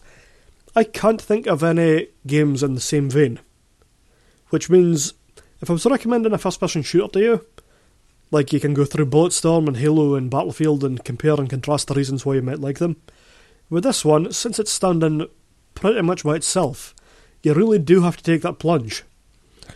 Um, if you could find it cheap, that would obviously be the best way to try it out if you're not sure about it. Um, otherwise, I would wait for the three D S game, see how the reviews are, see if you can get your hands on it in a store, and if you're if it interests you, go for it. Yeah, uh, as I say, I have enormous fond memories of the first game, or the first game as as far as we knew, um, the GameCube one, uh, and it's a it you do have to go into it thinking of it as a as a different pursuit. Um, I I absolutely refute the idea that Animal Crossing is kind of has less point to it than any other game. It's just that the points are rather different. Um, it is a slow burn. You are likely to play this game for twenty minutes a day for six months or, or a year or longer, whereas another game you might play it for six hours for three days and then never play it again. That's part of its appeal. That's part of its charm. It is different. Um, if you don't find the look of it, the characters, if you don't find the characters cute, if you don't find that very stylized world, if you don't find the idea of existing in a very sort of simplistic uh, world, I think, you know, there is an element of escapism with it. It, you know, it is a, even though there are nods to real world concerns like, you know, giving money to the poor and um, having a mortgage and stuff like that, it's actually more about just doing the fun things in life, like, you know, frolicking around, catching butterflies and stuff like that. Um, and that really appeals to me. But um, yeah, it's definitely not a game that you're going to play for, like, you know, more than maybe an hour and a half maximum at a time, probably less most of the time. But it keeps on rewarding you. And if you're creative, particularly, like if you are somebody who gets into the pattern painting and stuff like that, um, and obviously with, with the new versions you can share those things online and stuff like that, there's loads to do. There is there is absolutely tons to do. The idea there's not much to do in Animal Crossing is is is completely false. There's tons to do. It's just you need to sort of think about how much of it you'll actually want to do. Um, but yes, I would say uh, check out, see see how, how the three D S version does in reviews, but um, that's probably the one to go for if it if it looks like it might interest you. Finally, Darren Gargles Gargett. Yeah, uh, I'd say maybe like to do some YouTube research on how the game looks and feels, because you can straight away you get the vibe of Animal Crossing in in you know in a, in a ten second video. I guess like that's what it is for the whole time you're playing. It's sort of like a top-downish sort of perspective on a cute town, and yeah, I I really really enjoy Animal Crossing, but in equal measures I find it slightly tedious and frustrating. Mm-hmm. Like there are there are a lot of things, like I said, with the, the U I, it bugged me that it was a bit it was a bit rubbish basically in, in the both versions that I've played, and interacting with your your buddies around you, while it's fun at first, it sort of gets a bit tedious after a while, and but f- for the most part it's fun and satisfying and sort of cathartic, building up a you know collection of fossils and stuff. Um, I would definitely recommend the, the series if you like things like The Sims, Harvest Moon. I've always seen it as Nintendo's take on The Sims, you know, it's sort of like you, you turn it on and you just interact with the people around you and see what happens to your your life. I, I you know I personally think it's better than The Sims because you get the the fireworks on you know, certain days, mm. and the, the events the events are really what makes it. And mm. the D S, it was sort of like the, the Nintendo had a lot of games on the D S where they were built around turning your machine on for twenty minutes, like Brain Age. Take your test every day to make you smarter, and I think Animal Crossing Nintendogs fits in really well. well. Mm-hmm. Yeah, Nintendo's where you know you, you scrub your dog on the. Oh, sorry, my cat's going. Speaking crazy. Of scrubbing your dog. Yeah, so um, like I said, Nintendo have have these games where you turn them on for twenty minutes at a time, like Brain Age and Nintendogs and the Sudoku game or whatever. And I think Animal Crossing fits in perfectly with that audience. I think it was the Touch Generation they called it. They had mm-hmm. that little little family logo on the side of the. They did, yeah. Yeah, and I think that's it's, it's the perfect brand for that game. Like. It may be also known as the casual badge on the, on the, the D S games, but I think that's fine. I think it's fine for just to chill out every now and again and just fish for some tyres or a can on a beach. It's also conversely one of the most hardcore games you can get if you really try to dig into its balls. Yeah, that is true. Yeah.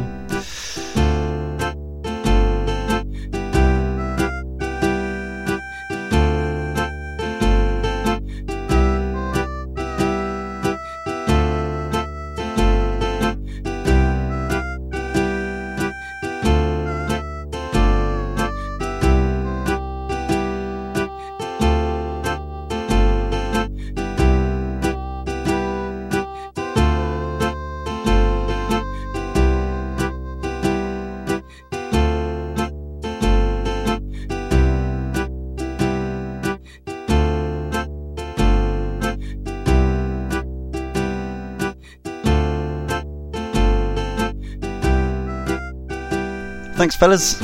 Um, be interesting to hear back. As I say, it's, it's we sort of struggled, not struggled, but we didn't get a, a ton of correspondence on this. But I'd be interested to hear. Come by the forum, cane and rinse dot com slash forum, if you are an Animal Crossing super fan. I'd love to hear from somebody who's um, totally enthused about the game and can't wait for New Leaf and stuff like that. Now, here it comes. Play along with Cane and Rinse Volume two. Here we go, all the way up until issue one hundred and the end of Volume two. Deep breath from me. Get your pens and papers ready and write down what games you need to buy and play in the next six months or so. The ones we already know about: Grand Theft Auto four and the episodes from Liberty City, Dark Souls, Metro twenty thirty-three, and X COM Enemy Unknown. And then, after that, the start of our next series, a trilogy series, Uncharted Drake's Fortune. Then Shin Megami Tensei, Persona four. Uh, then, rather off the beaten track, with a Tale of Tales show that will include games such as The Path, The Graveyard, Fatale, and, excuse my pronunciation, Bientôt l'été. Then it's Uncharted two, Among Thieves. Following that, finally our first ever driving game, albeit a slightly odd one, Driver San Francisco. The classic Castlevania Symphony of the Night, and I also intend to talk generally about two D Castlevanias in that show. Uh, we'll round off the Uncharted season with Uncharted three, Drake's Deception. We may talk a little about the Vita version, but it doesn't get its own show, sorry. Uh, the mind-bendingness of Phil Fish's Fez, and the mind-bendingness of Gearbox's Aliens Colonial Marines. After that, uh, then Dishonored, because me and Tony are both desperate to have the excuse to play it. Then comes the Minecraft show with Darren Gargett here. After that, we're going to do this year's Tomb Raider, but I would imagine that will also feature a certain amount of discussion about Tomb Raider's past. Uh, then it's El Shaddai, Ascension of the Metatron. After that, at the request of Darren Foreman here, we're going to do D M C, Devil May Cry. After that, at the request of Darren Foreman... Actually, he didn't request yes, it, but I'm sure he'll be on... The... Yes, he did. I absolutely... Uh, I'm sure... I know you do. Yeah. Deadly Premonition, uh, which that show is about two months after the director's cut comes out, so everyone will have had time to catch up to uh, catch up with it if they only have a P S three and haven't played it before. Next up, a good one for Gargles here. It's Starwing and Lilac Wars, or Star Fox and Star Fox sixty-four, yeah. If you're not from the U K. Then Tom Clancy's Splinter, Splinter Tom Clancy's Splinter Cell Chaos Theory. Uh, Fahrenheit, an Indigo Prophecy, starts our two-game Quantic Dream series, uh, which is sure to spark arguments among the team. Finally, the game we've mentioned in virtually every podcast but have not covered, it's Super Meat Boy. Uh, L A Noire, to sort of coincide with around the time that G T A five will be coming out. Then it's Double Fine's classic Psychonauts, and to round off Volume two, Issue one hundred will be the controversial, divisive Heavy Rain. There you go. That'll keep you busy.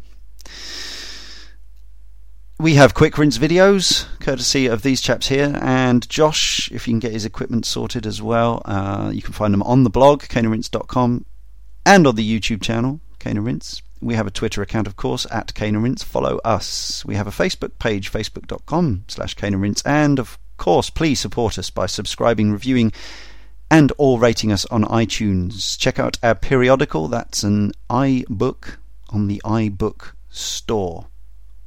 Apple Store place thing. Apple Shop? What's it called?